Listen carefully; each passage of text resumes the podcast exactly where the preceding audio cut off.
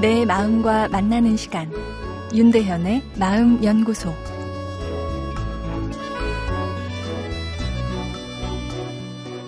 안녕하세요. 수요일 윤대현의 마음 연구소입니다. 오늘은 슬픈 영화가 슬픔을 이기는데 도움이 될까? 아, 이런 내용인데요. 사람은 본능적으로 좋은 것, 행복한 것을 추구하고 괴로운 것, 통증이 느껴지는 것은 피합니다.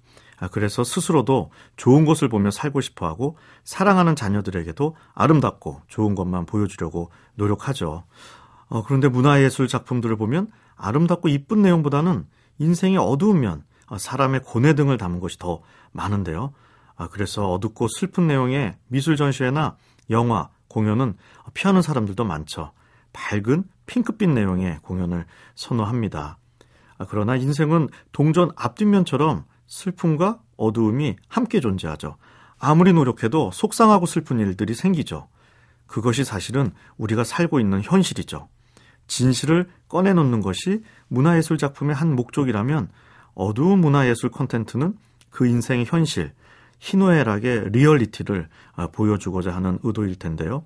마음이 슬프고 괴로울 때 물끄러미 인생의 고뇌와 한계를 보여주는 문화예술 작품을 보면 역설적인 힐링이 올 수 있는데요.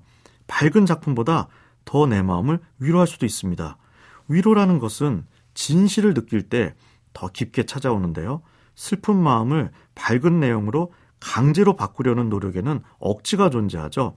마음을 조정하는 것이죠. 조정한 마음은 오래가지 않습니다. 그리고 마음을 조정하는데 에너지가 소비돼서 오히려 무기력감이 찾아올 수도 있죠. 그리고 점점 더 강한 자극을 찾으려 하는 문제도 발생하죠. 더 밝고 짜릿한 자극을 주어야 슬픔이 가셔져 버리는 것이죠.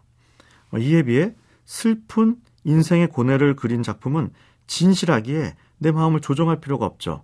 보면 일단 슬프고 마음이 좀 더 어두워지지만 시간이 지나면서 그래도 즐겁게 살아봐야지 하는 느낌이 어, 자연스럽게 찾아오는데요. 내 고통이 나만의 고통이 아닌 아, 어떤 인생의 한 특징이구나 하는 이 깨달음이 음, 찾아오기 때문입니다. 인생이라는 것이 원래 이렇구나 하는 약간의 체념 속에서 오히려 희망의 에너지가 생기는 것이죠. 어, 통증을 피하는 것은 사람의 본성이지만 때론 통증과 맞대어 바라볼 때 삶을 받아들이는 긍정적인 수용성이 증가합니다.